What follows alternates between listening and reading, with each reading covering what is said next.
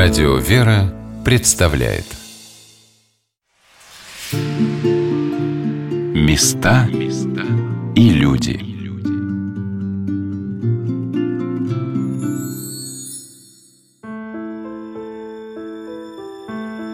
Каждое место на земле имеет своего молитвенника. Так было на Руси издревле – я приехала в город Дмитров на научно-практическую конференцию, посвященную памяти человека, которого в этом городе знают очень многие, и взрослые, и дети. Он всего лишь три года своей жизни пребывал в Дмитрове, но навсегда вошел в его историю. Здравствуйте, дорогие друзья, с вами Анна Шалыгина. Сегодня мы начнем знакомиться с жизнью замечательного русского архиерея, епископа Дмитровского, священномученика Серафима Звездинского –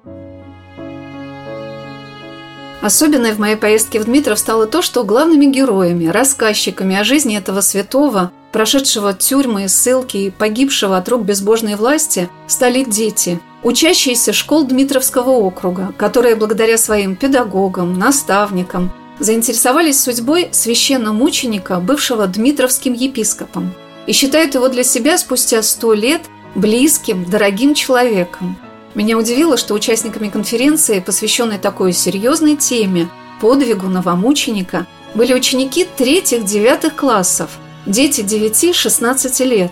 Один мальчик из третьего класса, Алексей Краснов из города Яхромы, читал свой доклад наизусть, а когда его спросили, что самое главное он вынес из знакомства с жизнью владыки Серафима, он ответил – Несмотря на то, что он был в ссылке, он оставался дмитровским епископом.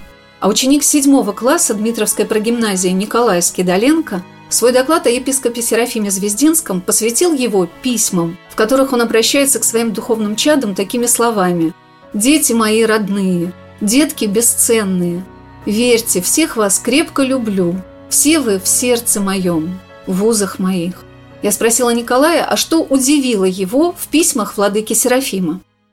Добрый батюшка, большой бородой, который очень любит своих духовных чад. Но когда об этом думаешь, даже как-то кажется, что это не просто были взрослые люди, которые его уважали, а реально как бы представляешь себе детей маленьких, за которыми он ухаживает, которых он любит, которых он радует.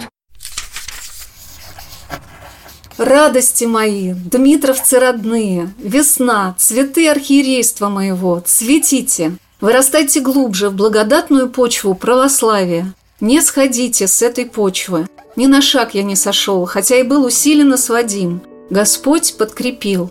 В камере мне подарили панагию своего изделия с изображением преподобного Серафима. Старчествовать приходится и здесь. Увидимся ли когда? Благодарю вас за горячие, как солнце, заботы ваши о мне грешном. Просидел в подвале десять суток на Лубянке. Господь дал сил. Молитесь, крепитесь. Крепко целую, благословляю всех деток. Я приехала в город Дмитров, практически ничего не зная о владыке Серафиме. Лишь то, что его называли московским среброустом за его замечательные проповеди. И что после закрытия чудового монастыря в Москве они вместе с епископом Серпуховским Арсением Жидановским были приняты матушкой Фомарью, преподобной исповедницей Фомарью Марджановой в Серафимо-Знаменском скиту под Москвой, где полтора года жили в маленьком домике в лесу и ежедневно служили божественную литургию – но вдруг я увидела детей, которые говорили о владыке так, как будто они были его правнуками, которые его видели, общались с ним, помнят его слова. Николай вспомнил строки из писем епископа Серафима, написанных им из ссылки. Письма, мне кажется, какие-то родные очень, очень трогательные были. Владыка Серафим к своим чадам очень, как будто он их родной отец относился всегда. Ободрял, находя ссылки, ободрял. Молюсь за вас, за грехи ваши пред Господом, нашим милосердным. Или когда, принимая деятельное участие в жизни города, густые леса, большие реки не отделили меня от вас. Телом нахожусь далеко от вас, душой с вами пребываю. Дом-музей священномученика епископа Серафима Звездинского расположен в Дмитрове на самом высоком месте. До революции этот дом церковного причта находился в селе Подлипичье, рядом с церковью Казанской иконы Божией Матери. Сейчас это уже давно черта города. От железнодорожного вокзала несколько минут на машине. Также неподалеку находится знаменитый Дмитровский Кремль, обнесенный сохранившимся до наших дней огромным валом – Внутри этого оборонительного 12-метрового сооружения вековая липовая аллея ведет к величественному собору Успения Божьей Матери. у стен которого был возведен памятник священномученика епископа Серафима Звездинского. Знакомясь с житием владыки Серафима, становится понятным, почему в этом небольшом старинном русском городке, который был посвящен великомученику Дмитрию Солунскому и никогда не переименовывался, так жива память о своем епископе, прослужившем здесь всего лишь три года. В каждом письме владыки и ссылки он пишет Родные, бесценные, драгоценные дмитровцы, весна моя и московские друзья, знаю, что настал час отойти мне от вас, только теперь вижу, как люблю вас, до конца возлюбил вас. Скажите, чтобы умер за вас, умру. Пусть дмитровцы возносят молитвы при богослужении за своего законного епископа. Когда владыка Серафим оказался в своей первой ссылке в Зырянском крае, и когда в третьем заключении он был отправлен по этапу до места пребывания в городе Ишиме, его духовные чада старались помогать ему, кто чем мог. Отправляли деньги, посылки, собирали всем миром помощь, и кто-то вез в далекий край своему духовному отцу сушеную картошку, сухари, муку, которой он расплачивался за жилье. Что же соединяло этого скромного человека, молитвенника, старца, удивительного богослова, проповедника с простыми людьми – которые провожали его после службы из собора до дверей его дома и не могли расстаться с любимым владыкой.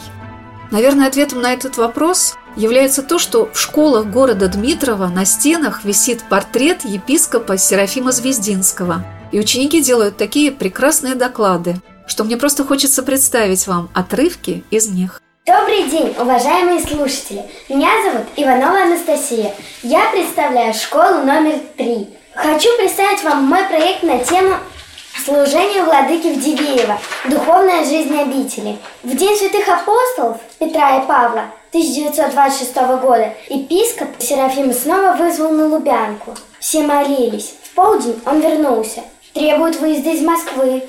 Предложили Новгород, я попросил Дивеева. Получил назначение выехать на 6 месяцев в Дивеево или Саров. Сказали, будем организовывать синод, а вы помешать.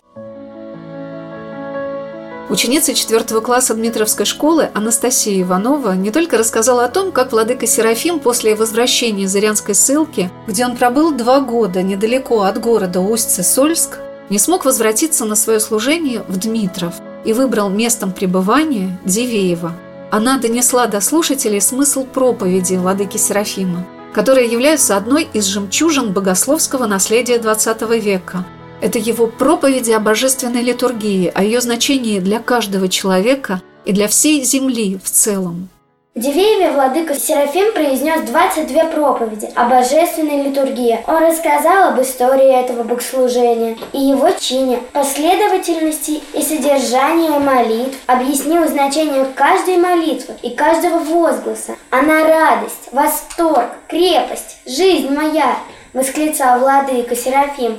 Здесь я только начинаю божественную литургию, а закончу ее там, на небесах, с теми чадами моими, которые останутся верными мне. Бог дал нам литургию божественную, во время которой каждый раз таинственно приносится страшная жертва любви за наши грехи. И эта жертва так велика, любовь Бога к нам так бесконечна, что она простирается на весь мир, даже на природу, только потому, что приносится эта жертва. Земля дает свои плоды, но горе, если перестанет совершаться божественная литургия, если прекратится бескровная жертва, тогда погибнет мир.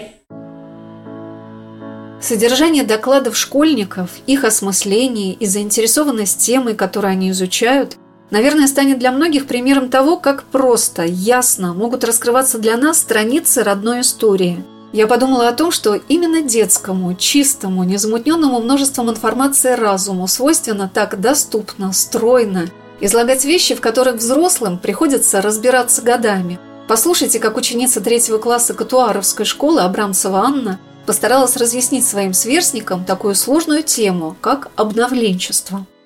В мае 1922 года в Русской Православной Церкви вспыхнул раскол, который был спровоцирован большевистским правительством. Этот раскол был необходим новой власти для решения задач антицерковной политики и атеистической пропаганды. В результате русская церковь была разделена на патриаршую во главе со святителем Тихоном и обновленческую. Что предлагали же церковники? Вот некоторые черты обновленческого реформаторства. Упрощение и сокращение богослужения, переход церковно-славянского на русский язык богослужений, отмена монашеств, введение григорианского календаря, введение женатого епископата, разрешение священникам бриться, стричь волосы, носить светское платье, вовлечение мирян в богослужение, выбор архиереев только из белого духовенства. Все церковные форматорские группы выступали за тесное сотрудничество с советским государством в борьбе с патриархом Тихоном. В остальном же их мнения варьировались от требования изменения богослужебного чина до призывов к слиянию всех религий.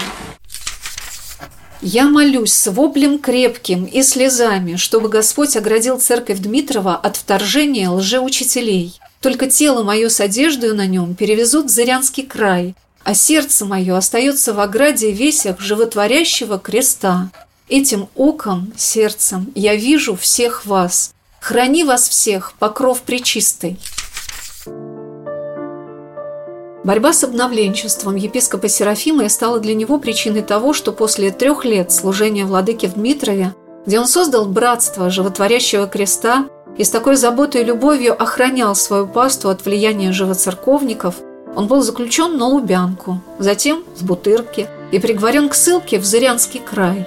Доехав до города Усть-Сысольск, ныне это город Сыктывкар, владыка был отправлен пароходом еще далее, в глухие места. Об этом пути своего епископа Дмитровцы узнавали даже не из книг и докладов на конференциях. Вера Николаевна Дружинина, научный сотрудник музея-заповедника Дмитровский Кремль, открывавшая в 2014 году дом-музей священномученика Серафима Звездинского, к сожалению, скоропостижно скончавшаяся в этом году от коронавируса, ездила в Зырянский край и прошла теми самыми дорогами, где проходил или ехал на подводе епископ Серафим и две послушницы, которых отправила вместе с ним игуменя Фомарь для того, чтобы помогать владыке в его заключении.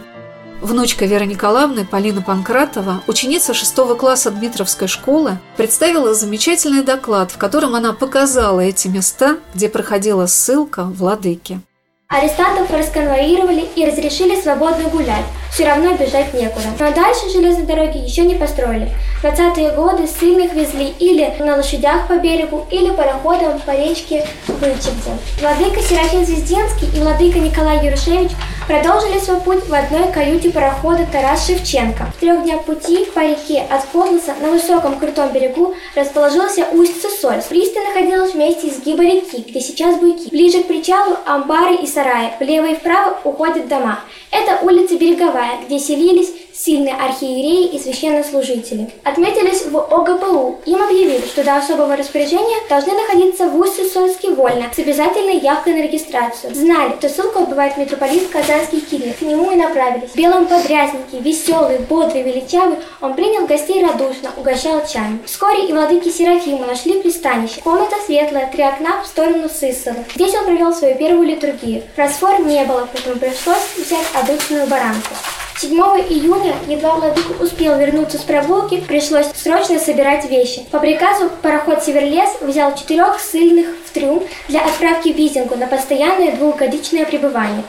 Девушек не взяли, ждать пассажирские три недели. Когда удалось уговорить начальство, пароход уже отчалил. И вдруг чудо, пароход возвращается за грузом. Появившись в трюме среди сильных, Анна и Клавдия точно знали, в этом помогли молитвы владыки. Спустя два дня изгнанники сошли на берег, в 14 верстах от Визинги. Их остановка называлась Пустошь. Казалось, здесь уже был предел скитания.